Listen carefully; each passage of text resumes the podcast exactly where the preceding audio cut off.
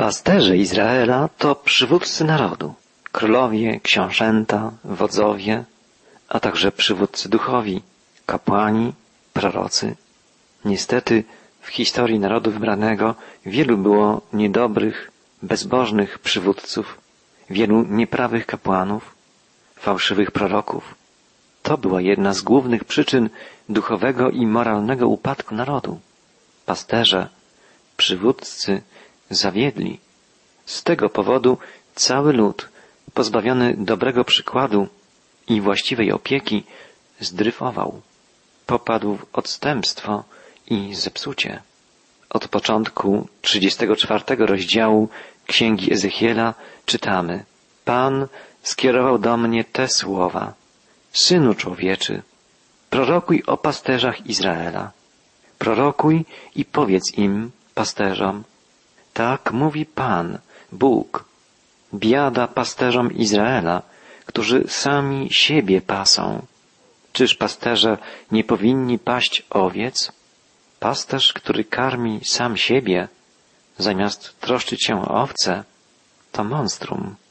Spasiony, tłusty pasterz i głodne, zaniedbane owce to obraz rozpaczliwy i oburzający. Niestety, zarówno polityczni, jak i duchowi przywódcy Izraela kierowali się częściej prywatą, dobrem własnym, niż troską o dobro, o potrzeby ludu. Biada pasterzom Izraela, którzy sami siebie pasą, woła prorok. Nakarmiliście się mlekiem, odzialiście się wełną, zabiliście tłuste zwierzęta, jednakże owiec nie paśliście, słabej nie wzmacnialiście, o zdrowie chorej nie dbaliście, skaleczonej nie opatrywaliście, zabłąkanej nie sprowadziliście z powrotem, zagubionej nie odszukiwaliście, a z przemocą i okrucieństwem obchodziliście się z nimi. Karmienie, wzmacnianie słabych, opatrywanie zranionych, odszukiwanie zagubionych to najważniejsze, podstawowe zadania pasterza owiec, a także pasterza dusz. Potrzeby duchowe ludzi są tak samo ważne jak potrzeby fizyczne. Tylko ten, kto przekazuje swoim podopiecznym właściwy pokarm Bożego Słowa i troszczy się o potrzeby szczególnie tych najbardziej potrzebujących, jest dobrym duszpasterzem, dobrym pasterzem Boga. Rozproszyły się owce moje, bo nie miały pasterza i stały się żerem wszelkiego dzikiego zwierza. Rozproszyły się, błądzą moje owce po wszystkich górach i po wszelkim wysokim pagórku i po całej krainie były owce moje rozproszone, a nikt się o nie nie pytał i nikt ich nie szukał. Taka jest konsekwencja braku właściwej opieki ze strony duszpasterza. Jeśli nie dostarczy swoim podopiecznym zdrowego pokarmu Słowa Bożego i nie będzie okazywał troski o ich potrzeby, rozproszą się, zejdą na manowce. Dlatego wy, pasterze, słuchajcie słowa Pańskiego, wyrocznia Pana, Boga. Przecież owce moje stały się łupem i owce moje służyły za żer wszelkiemu dzikiemu zwierzęciu, bo nie było pasterza. Pasterze zaś nie szukali owiec moich, bo pasterze sami siebie paśli, a nie paśli moich owiec. Dlatego wy, pasterze, słuchajcie słowa Pańskiego. Tak mówi Pan, Bóg. Oto jestem przeciw pasterzom. Z ich ręki zażądam moich owiec. Położę kres ich pasterzowaniu. A pasterze nie będą paść samych siebie. Wyrwę moje owce z ich paszczy. Nie będą już one służyć im za żer. Pan zwraca się przeciwko złym pasterzom. Postępowali tak, że zamiast opiekować się powierzonymi im owcami, szkodzili im, tuczyli się ich kosztem. Dlatego zostaną odsunięci od tej służby. Kto ich zastąpi? Czytamy, albowiem tak mówi Pan, Bóg. Oto ja sam będę szukał moich owiec i będę miał o nie pieczę. Bóg mówi, ja sam będę szukał moich owiec i ja będę się o nie troszczył. to wspaniała prorocza zapowiedź nadejścia dobrego pasterza. Pan Jezus Chrystus powiedział, ja jestem dobrym pasterzem. Ja jestem drzwiami dla owiec. Wszyscy, ilu przede mną przyszło, to złodzieje i zbójcy. Ja jestem drzwiami. Jeśli kto przeze mnie wyjdzie, zbawiony będzie i wejdzie i wyjdzie i pastwisko znajdzie. Przyszedłem, aby moje owce miały życie obfitujące, spełnione. Ja jestem dobry pasterz. Dobry pasterz życie swoje kładzie za owce. Te słowa Jezusa zapisał ewangelista Jan, a Mateusz zanotował taką przypowieść opowiedzianą przez Jezusa. Jak się wam wydaje, gdyby jakiś człowiek miał sto owiec i jedna z nich zabłąkałaby się, czyż nie zostawi w górach dziewięćdziesięciu dziewięciu i nie pójdzie szukać zabłąkanej? A jeśli mu się uda ją odnaleźć, zaprawdę powiadam wam, że się z niej bardziej raduje niż z dziewięćdziesięciu dziewięciu, które się nie zabłąkały. Tak też nie jest wolą Ojca Waszego, który jest w niebie, aby zginął choć jeden z tych małych. Tak postępuje dobry pasterz, nasz Zbawiciel. Oddał życie za Ciebie i za mnie i troszczy się o każdego z nas. Pragnie, byśmy prowadzili życie spełnione, życie obfitujące. Dawid wyznawał, Pan jest pasterzem moim. Niczego mi nie braknie. Tak, gdy znamy swego pasterza, niczego nam nie brakuje. On, Stwórca i Zbawiciel, jest w stanie zaspokoić wszystkie nasze pragnienia i potrzeby. Żywy Bóg mówi poprzez usta proroka. Ja sam będę szukał moich owiec i będę miał o nie pieczę. Dobry pasterz przyszedł na ziemię dwa tysiące lat temu.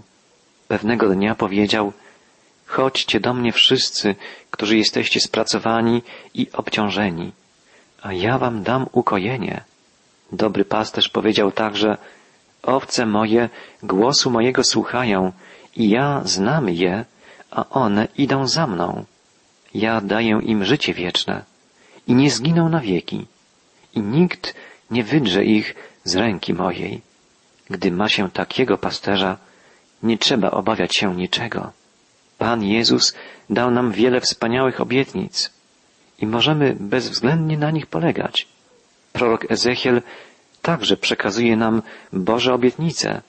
Czytamy dalej, jak pasterz dokonuje przeglądu swojej trzody, wtedy gdy znajdzie się wśród rozproszonych owiec, tak ja dokonam przeglądu moich owiec i uwolnię je ze wszystkich miejsc, dokąd się rozproszyły w dni ciemne i mroczne. Ta obietnica kieruje nasz wzrok ku czasom końca. Dobry pasterz przyjdzie ponownie, by zabrać owce rozproszone w dniach ucisku, w dniach trudów, doświadczeń. Wyprowadzę je z pomiędzy narodów i zgromadzę je z krajów, sprowadzę je z powrotem do ich ziemi i paść je będę na górach izraelskich, w dolinach i we wszystkich zamieszkałych miejscach kraju. Pan zgromadzi swój lud na powrót w ziemi obiecanej. W krótszej perspektywie ta zapowiedź spełniła się, gdy po siedemdziesięciu latach niewoli pozwolono Izraelitom powrócić do Jerozolimy i odbudować świątynię. Ale w dalszej, docelowej perspektywie chodzi o czasy mesjańskie, o powrót Izraela do ojczyzny w dobie Królestwa Milenijnego. Po powrocie z niewoli babilońskiej nie przywrócono królestwa w Izraelu. Nikt nie zasiadł już odtąd na tronie Dawida. Stanie się to dopiero wtedy, gdy na ziemię przyjdzie Mesjasz Izraela, Zbawiciel świata. Posłuchajmy, co dalej mówi prorok w imieniu Pana. Na dobrym pastwisku będę je pasł. Na wyżynach Izraela ma być ich pastwisko. Wtedy będą one leżały na dobrym pastwisku, na tłustym pastwisku paść się będą na górach izraelskich. Ja sam będę pasł moje owce. Ja sam będę je układał na legowisko. Wyrocznia Pana Boga. Pan sam będzie pasł swoje owce, będzie je karmił. będzie je prowadził do bezpiecznych, obfitych pastwisk. Zagubioną odszukam, zabłąkaną sprowadzę z powrotem, skaleczoną opatrzę, chorą umocnię, a tłustą i mocną będę ochraniał. Będę pasł sprawiedliwie. Kim będzie ów wyjątkowy, wspaniały, troskliwy pasterz? Boży prorok nie pozostawia żadnych wątpliwości. Woła w imieniu Pana. Ustanowię nad nimi jednego pasterza, który je będzie pasł, mego sługę, Dawida. On je będzie pasł, on będzie ich pasterzem, a ja, Pan, będę ich Bogiem. Sługa zaś mój, Dawid, będzie władcą pośród nich. Ja, Pan, to powiedziałem. Bóg da swemu ludowi wyjątkowego pasterza, władcę, nowego Dawida, który będzie panował w czasach mesjańskich. Potomek Dawida będzie panował nad światem zgodnie z tym, co zapowiadał już psalmista w proroczej wizji, rzekł Pan Panu memu, siądź po prawicy mojej, aż położę nieprzyjaciół Twoich jako podnóżek pod nogi Twoje. Bóg powoła króla z linii Dawida. On zaprowadzi prawo i sprawiedliwość na całej ziemi. Nie ma wątpliwości, że jest to zapowiedź nadejścia Mesjasza. Pamiętamy, że sto lat wcześniej Izajasz wołał podobnie. Wyrośnie różdżka z pnia Jessego. Wypuści się odrośl z jego korzeni i spocznie na niej duch pański, duch mądrości i rozumu, duch rady i męstwa. Również prorok Zachariasz wołał, tak mówi Pan zastępów. Oto mąż, którego imię brzmi latorośl. On zbuduje przybytek Pana i zdobędzie majestat królewski. Zasiądzie jako władca na swoim tronie. Wszystkie te zapowiedzi wypełnią się ostatecznie, gdy Mesjasz Izraelski przybędzie u kresu czasów, by zaprowadzić na ziemi swoje tysiącletnie królestwo. Mówiliśmy o tym, studiując księgi prorockie Izajasza, Jeremiasza, a teraz słyszymy zapowiedzi Ezechiela. Sam Mesjasz, wielki syn Dawida, będzie pasł lud izraelski. Zgromadzi wszystkich w swoim królestwie, królestwie pokoju. Ezechiel woła w imieniu Pana, zawrę z nimi przymierze pokoju, a dzikie zwierzęta wytępię z kraju, tak, iż będą mogły owce bezpiecznie mieszkać na stepie i spać w lasach. Błogosławić im będę oraz ziemią wokół mego wzgórza będę syłał deszcz w dogodnym czasie. Będzie to deszcz niosący błogosławieństwo. Drzewo polne wyda swój owoc, a ziemia wyda swój plon. Będą oni żyli bezpiecznie w swym kraju i poznają, że ja jestem Pan, gdy skruszę kłody i jarzma i wyrwę ich z ręki tych, którzy ich ujarzmiają. Nie będą już odtąd łupem narodów, ani nie będą pożerać ich zwierzęta kraju, ale bezpiecznie będą oni żyli, przy czym nikt ich straszyć nie będzie. Sprawię, że nastanie dla nich urodzaj o wielkim rozgłosie, by już nie dręczył ich głód w kraju i by nie musieli znosić szyderstwa narodów. Wtedy poznają, że ja, Pan, ich Bóg, jestem z nimi oraz że oni, dom Izraela, są ludem moim. Wyrocznia Pana Boga. Pod panowaniem Mesjasza lud Boży nie będzie już cierpieć. Będzie żył w pokoju. Bóg nie odrzucił Izraela. Okaże nad nim swe zmiłowanie. Sprawi pośród niego wielkie przebudzenie i obdarzy swą łaską, swym błogosławieństwem. Zgodnie z tym, co napisał w liście do Rzymian apostoł Paweł. Chcę wam, bracia, odsłonić tę tajemnicę. Zatwardziałość przyszła na część Izraela, aż do czasu, gdy poganie w pełni wejdą. I w ten sposób będzie zbawiony cały Izrael. Jak napisano, przyjdzie z Syjonu wybawiciel i odwróci bezbożność od Jakuba. A to będzie przymierze moje z nimi, gdy zgładzę grzechy ich. Bóg okaże Izraelowi swoją łaskę. tak jak okazał ją innym narodom. Boży prorok zapewnia w imieniu Pana, wtedy poznają, że ja, Pan, ich Bóg, jestem z nimi oraz że oni, dom Izraela, są ludem moim. Te słowa można dedykować wszystkim tym, którzy uważają, że Bóg odwrócił się od Izraela. Biblia mówi coś wręcz przeciwnego. Bóg jest wierny pierwszemu przymierzu. Okaże swoje miłosierdzie narodowi wybranemu. Izrael będzie w czasach końca odgrywał wielką rolę w zbawczych planach Boga. Ezechiel, podobnie jak inni prorocy Starego Testamentu, zapowiada, że Izrael będzie w czasach mesjańskich żył bezpiecznie, że nie stanie się już nigdy łupem innych narodów, że nikt już nie będzie ich straszył ani napadał. Będzie tak dlatego, że Bóg rozprawi się z wszystkimi wrogami Izraela. Jako przykład prorok podaje zapowiedź zniszczenia Edomu, zwanego też Seir, od nazwy gór, w których zamieszkiwali Edomici. Od początku 35 rozdziału Księgi Ezechiela czytamy Pan skierował do mnie te słowa. Synu człowieczy, zwróć się ku górze Seir i prorokuj przeciwko niej i mów do niej, tak mówi Pan, Bóg. Oto jestem przeciwko Tobie, góro Seir. Wyciągam rękę przeciwko Tobie i zamienię Cię w pustynię, w pustkowie, a miasta Twe zamienię w ruiny staniesz się pustynią i wtedy poznasz, że ja jestem Pan. Edomici byli ludźmi gór. Mieszkali w wysoko położonych miastach, z których najbardziej znanym było miasto Petra, wykute w skale. Kiedyś było to miasto tętniące życiem, bogate, bezpieczne z racji swego położenia. Dzisiaj jednak nikt tam nie mieszka. Góry Seir stały się pustkowiem. Bóg dokonał sądu nad Edomem. Ezechiel podaje powód upadku Edomu. Czytamy w wierszu piątym. Bo nienawiść Twoja jest odwieczna i oddałaś Izraelitów pod miecz w czasie zagłady, w czasie ich ostatecznej ruiny. Dlatego na moje życie wyrocznia Pana Boga. Obróć się w krew, krew ma cię ścigać, ponieważ nie nienawidziłaś krwi, krew ma cię ścigać.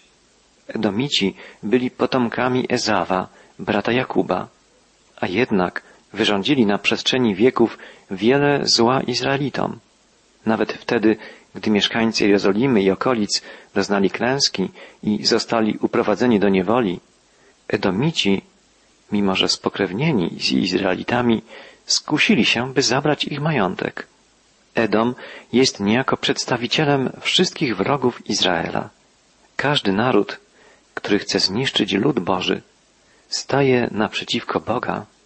Nie zapominajmy o tym, że ten, kto podnosi rękę na Izraela, dotyka źrenicy Bożego oka. Następny, 36 rozdział Księgi Ezechiela zawiera słowa błogosławieństwa dla Izraela. Czytamy od wiersza piątego w rozdziale 36.